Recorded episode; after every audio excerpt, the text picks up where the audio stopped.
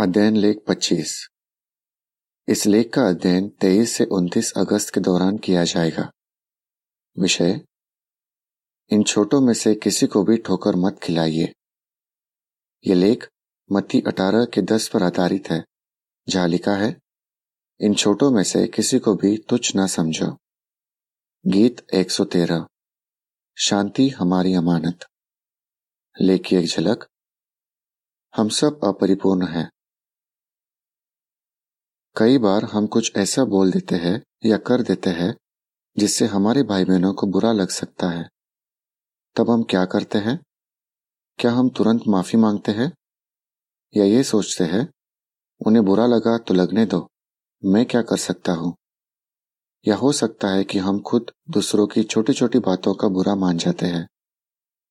ऐसे में क्या हम ये सोचते हैं, मैं तो ऐसा ही हूँ, मैं नहीं बदलूँगा या ये सोचते हैं कि ये अच्छी बात नहीं है, मुझे खुद को बदलना चाहिए। पैराग्राफ एक। सवाल? यहुआ ने आपको अपनी तरफ़ क्यों खींचा? दुनिया के अरबों खरबों लोगों में जब यहुआ ने आपको देखा तो उसने ध्यान दिया कि आपका दिल अच्छा है, और एक दिन आप ज़रूर उससे प्यार करेंगे। इसलिए उसने आपको अपनी तरफ़ खींचा। यह कितनी खुशी की बात है कि यहोवा आपको जानता है, आपको समझता है और आपसे प्यार करता है। पैराग्राफ दो, सवाल। यीशु ने कैसे समझाया कि यहोवा को अपने हर सेवक की परवाह है? जिस तरह यहोवा को आपकी परवाह है, उसे बाकी भाई बहनों की भी परवाह है।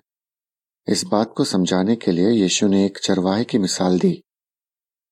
जब सौ में से एक भेड़ भटक जाती है तो चरवाहा बाकी निन्यानवे को पहाड़ों पर छोड़कर उसे एक भटकी हुई भेड़ को ढूँढने जाता है। और जब वो भेड़ मिल जाती है तो वो उसे डांटता नहीं, बल्कि खुशियाँ मनाता है। यीशु ने यहोवा की तुलना एक चरवाहे से की। यहोवा अपनी हर भेड़ को अनमोल समझता है। यीशु ने कहा, मेरा पिता जो स्वर्ग में है, नहीं चाहता कि इन छोटों में से एक भी नाश हो। मत्ती अठारह का बारह से चौदह। पैराग्राफ तीन। सवाल। इस लेख से हम क्या सीखेंगे? हम कभी नहीं चाहेंगे कि हमारी वजह से किसी भाई या बहन को चोट पहुँचे। इस लेख में हम जानेंगे कि हम क्या कर सकते हैं ताकि हमारी वजह से किसी को ठोकर ना लगे। और अगर किसी ने हमें ठेस पहुंचाई है तो हमें क्या करना चाहिए? लेकिन सबसे पहले आइए जाने कि मती अठारह में यीशु ने जिन्हें छोटे कहा, वो दरअसल कौन है? जिन्हें छोटे कहा गया, वो कौन है?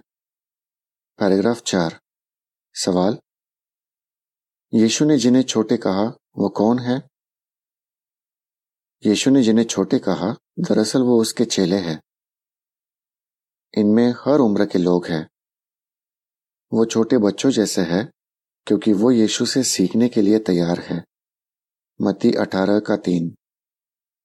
भले ही ये अलग अलग संस्कृति और जगह से है, पर ये सब यीशु पर विश्वास करते हैं, और यीशु भी उनसे बहुत प्यार करता है। पैराग्राफ पाँच। सवाल? जब कोई यहोवा के सेवक को ठोकर खिलाता है तो उसे कैसा लगता है? ये सभी चेले यहोवा के लिए बहुत अनमोल है, ठीक जैसे बच्चे हमारे लिए अनमोल होते हैं। हम बच्चों को खतरों से बचाना चाहते हैं, क्योंकि उनमें बड़ों जैसी ताकत, अनुभव और समझ नहीं होती। हालाँकि जब कोई किसी बड़े व्यक्ति को चोट पहुंचाता है तो हमें बुरा लगता है। लेकिन जब कोई किसी बच्चे को चोट पहुंचाता है तो हमें और भी बुरा लगता है। यहाँ तक कि गुस्सा भी आता है। यहोवा भी हमारी हिफाजत करना चाहता है। जब वो देखता है कि कोई उसके सेवक को चोट पहुँचा रहा है या ठोकर खिला रहा है तो उसे बहुत गुस्सा आता है। पैराग्राफ छ। सवाल? जैसा पहले कुरंतियों एक के छब्बीस से उनतीस में लिखा है, दुनिया यीशु के चेलों के बारे में क्या सोचती है? यीशु के चेले और किस मायने में छोटे हैं? दुनिया ऐसे लोगों को इज़्ज़त देती है, जिनके पास नाम, पैसा और ओहदा होता है। यीशु के चेलों के पास आमतौर पर यह सब नहीं होता। इसलिए दुनिया उन्हें तुच्छ और छोटे लोग समझती है। पहला कुरंतियों एक के छब्बीस से उनतीस में लिखा है, भाइयों, तुम अपने ही मामले में देख सकते हो कि परमेश्वर ने जिन्हें बुलाया है, उनमें ज़्यादातर ऐसे नहीं जो इंसान की नज़र में बुद्धिमान है, ताकतवर है या ऊँचे खानदान में पैदा हुए हैं, बल्कि परमेश्वर ने दुनिया के मूर्खों को चुना ताकि वह बुद्धिमानों को शर्मिंदा कर सके और उसने दुनिया के कमजोरों को चुना ताकि ताकतवरों को शर्मिंदा कर सके। परमेश्वर ने ऐसे लोगों को चुना है, जिन्हें दुनिया तुच्छ समझती है और नीची नज़र से देखती है, और जो है ही नहीं, उन्हें चुना, ताकि जो है, उन्हें बेकार साबित करे, और कोई इंसान परमेश्वर के सामने शेखी ना मार सके। लेकिन यहोवा उनके बारे में ऐसा नहीं सोचता। पैराग्राफ सात। सवाल? हमें भाई बहनों से किस तरह पेश आना चाहिए? यहोवा अपने सभी सेवकों से प्यार करता है, फिर चाहे वो सच्चाई में नए हो या पुराने। इसलिए हमें भाइयों की सारी बिरादरी से प्यार करना चाहिए। सिर्फ़ कुछ भाई बहनों से नहीं। पहला पत्रस दो का सत्रह। हमें उन्हें ठेस नहीं पहुंचानी चाहिए। अगर हमारी वजह से किसी को चोट पहुँची है तो हमें यह नहीं सोचना चाहिए, वो छोटी सी बात का बतंगड़ बना रहा है। उसे भूल जाना चाहिए और माफ़ कर देना चाहिए। ये मत बोलिए कि लोग कई वजहों से बुरा मान सकते हैं। कुछ लोग अपनी परवरिश की वजह से खुद को दूसरों से कम समझते हैं, या कुछ लोग सच्चाई में नए हैं और दूसरों को माफ़ करना सीख ही रहे हैं। वजह चाहे जो भी हो। हमें सुलह करने की पूरी कोशिश करनी चाहिए। अगर हम जल्दी बुरा मान जाते हैं तो यह अच्छी बात नहीं है और हमें खुद को बदलना होगा। ऐसा करने से ही हम खुश रहेंगे और भाई बहनों के साथ हमारा रिश्ता अच्छा रहेगा। दूसरों को खुद से बेहतर समझिए। पैराग्राफ आठ। सवाल। यीशु के जमाने में यहूदियों की क्या सोच थी? यीशु ने इन छोटों के बारे में क्यों बात की? यीशु के चेलों ने उससे पूछा था, स्वर्ग के राज में कौन सबसे बड़ा होगा? मती अठारह का एक। उन्होंने ये बात इसलिए पूछी क्योंकि यहूदी समाज में रुतबा या ओहदा होना बहुत बड़ी बात मानी जाती थी। एक विद्वान ने कहा लोग समाज में इज़्ज़त, नाम और शोहरत पाने के लिए ही जीते थे। और ज़रूरत पड़ने पर इनकी खातिर जान तक दे देते थे। पैराग्राफ नौ। सवाल? यीशु ने अपने चेलों से क्या करने के लिए कहा? यीशु के चेलों में भी यह सोच थी। इसलिए यीशु जानता कि इस सोच को निकालने के लिए उन्हें बहुत मेहनत करनी होगी। उसने कहा, जो तुम में सबसे बड़ा है, वो सबसे छोटा बने, और जो अगुवाई करता है वो सेवक जैसा बने। लुका बाईस का छब्बीस। हम सबसे छोटे तभी बनेंगे, जब हम दूसरों को खुद से बेहतर समझेंगे। फिलिपियो दो का तीन। अगर हम दूसरों को खुद से बेहतर समझेंगे तो शायद ही हम कभी दूसरों को ठेस पहुंचाएँगे। पैराग्राफ दस। सवाल? हमें पौलुस की कौन सी सलाह माननी चाहिए? हमें दूसरों की अच्छाइयों पर ध्यान देना चाहिए। तभी हम समझ पाएँगे कि हर भाई या बहन किसी न किसी तरह से हमसे बेहतर है। पौलुस ने कुरिन की मंडली को सलाह दी तुझमें ऐसा क्या है जो तुझे दूसरों से बढ़कर समझा जाए? दरअसल, तेरे पास ऐसा क्या है जो तूने पाया ना हो? अगर तूने इसे पाया है तो तू इस तरह शेके क्यों मारता है? मानो तूने नहीं पाया। पहला कुरंतियों चार का साथ हमें भी यह सलाह माननी चाहिए। हमें लोगों का ध्यान अपनी तरफ़ नहीं खींचना चाहिए। ना ही ये सोचना चाहिए कि हम दूसरों से बेहतर हैं।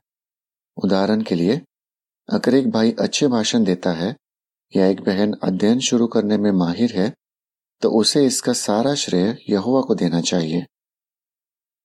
दिल से माफ़ कीजिए। पैराग्राफ ग्यारह। सवाल राजा और दास की मिसाल देकर यीशु क्या सिखा रहा था?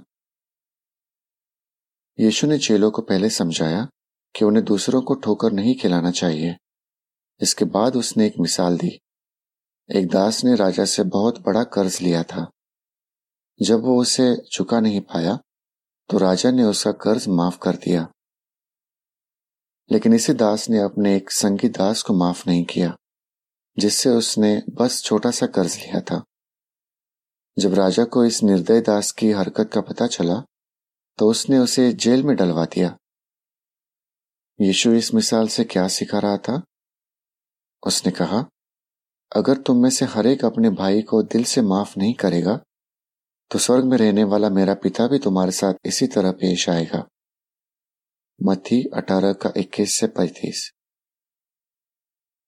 पैराग्राफ बारह। सवाल जब हम दूसरों को माफ़ नहीं करते तो क्या होता है? उस दास ने अपने संगी दास पर दया नहीं की। इससे खुद उसका तो नुकसान हुआ ही, दूसरों को भी तकलीफ़ हुई। किस तरह? सबसे पहले, उसने अपने संगी दास को तब तक के लिए जेल में डलवा दिया, जब तक कि वो अपना उधार ना चुका दे। दूसरा, जब बाकी दासों ने यह सब देखा तो वो बहुत दुखी हुए। हमारे कामों की वजह से भी दूसरों को ठेस पहुँच सकती है। उदाहरण के लिए, जब हम किसी को माफ़ नहीं करते, उससे प्यार से बर्ताव नहीं करते, या उसे अनदेखा कर देते हैं तो उस व्यक्ति को बहुत बुरा लगता है। साथ ही जब दूसरे भाई बहन देखते हैं कि हमारे बीच अनबन है तो उन्हें भी अच्छा नहीं लगता। पैराग्राफ तेरह। सवाल? एक पाइनियर बहन से हम क्या सीखते हैं? लेकिन जब हम भाई बहनों को माफ़ करते हैं तो हमें अच्छा लगता है और दूसरों को भी खुशी होती है। क्रिस्टल नाम की एक पाइनियर बहन कहती है, एक बहन की बातों से अक्सर मुझे ठेस पहुँचती थी। उसकी बातें मेरे दिल को चुभ जाती थी।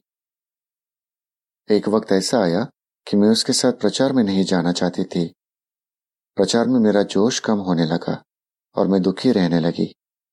क्रिस्टल को लगा कि उसका नाराज़ होना सही है।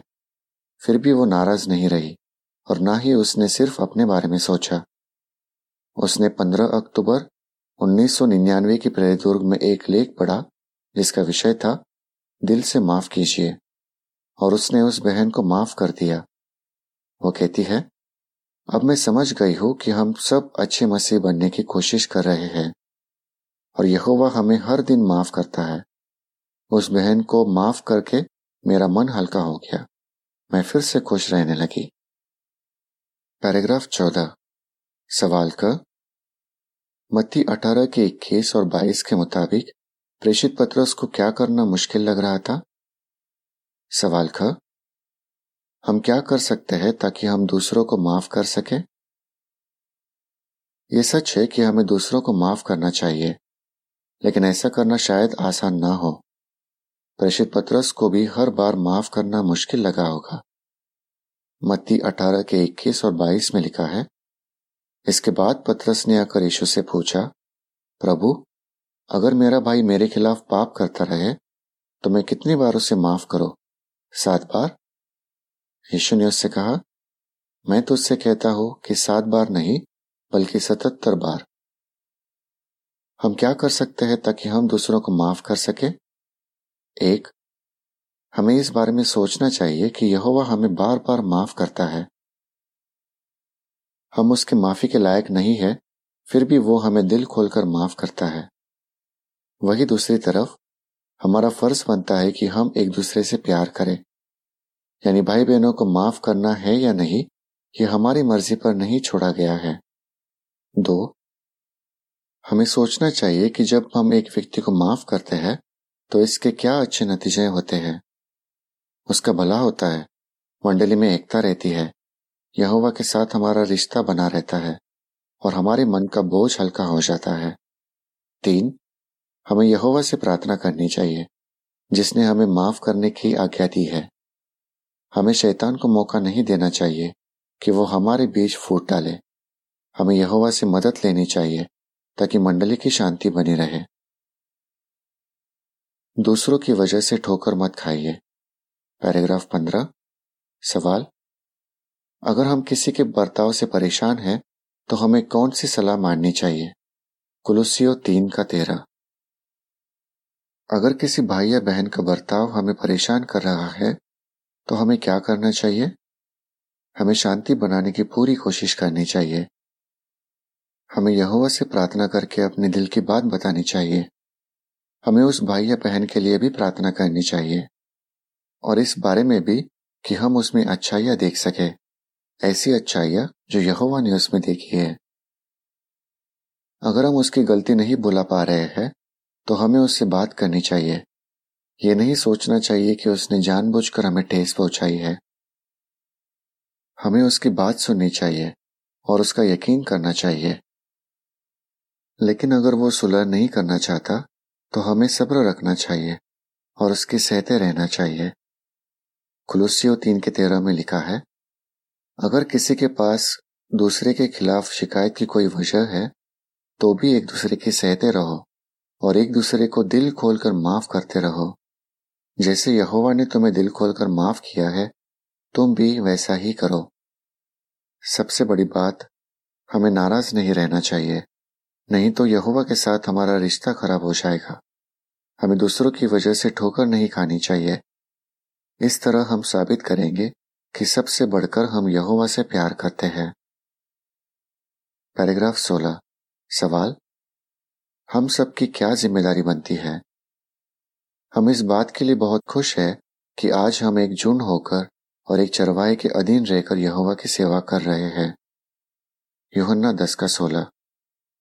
यहोवा की मर्ज़ी पूरी करने के लिए संगठित किताब के पेज एक सौ पैंसठ में लिखा है, अब क्योंकि आप इस भाईचारे से फ़ायदा पा रहे हैं तो आपकी ज़िम्मेदारी बनती है कि आप इसे कायम रखें। इसके लिए हमें खुद को सिखाते रहना चाहिए कि हम अपने भाई बहनों को यहोवा की नज़र से देखें। यहोवा की नज़रों में हम सभी भाई बहन बहुत अनमोल हैं। हमें भी उन्हें अनमोल समझना चाहिए। उनका ख्याल रखने के लिए उनकी मदद करने के लिए हम जो कुछ करते हैं, उस पर यहोवा ध्यान देता है और उसकी कदर करता है। पैराग्राफ सत्रह। सवाल? हमने क्या करने की ठान ली है? हम भाई बहनों से बहुत प्यार करते हैं, इसलिए हमने ठान लिया है कि हम किसी भी भाई को ठोकर नहीं खिलाएँगे, ना ही उसे गिरने की वजह देंगे। रोमियो चौदह का तेरह। हम खुद को दूसरों से बेहतर नहीं समझेंगे हम भाई बहनों को दिल से माफ़ करेंगे और हम खुद भी उनकी वजह से ठोकर नहीं खाएँगे। इसके बजाय, हम उन बातों में लगे रहेंगे जिनसे शांति कायम होती है और एक दूसरे का हौसला मज़बूत होता है। रोमियो चौदह का उन्नीस। आपका जवाब क्या होगा? मत्ती अठारह में यीशु ने जिन्हें छोटे कहा, वो दरअसल कौन है? दूसरों को खुद से बेहतर समझने के लिए हम क्या कर सकते हैं? अगर हमें दूसरों को माफ़ करना मुश्किल लगे तो हमें क्या करना चाहिए? गीत 130 माफ़ करना सीखे। लेख समाप्त।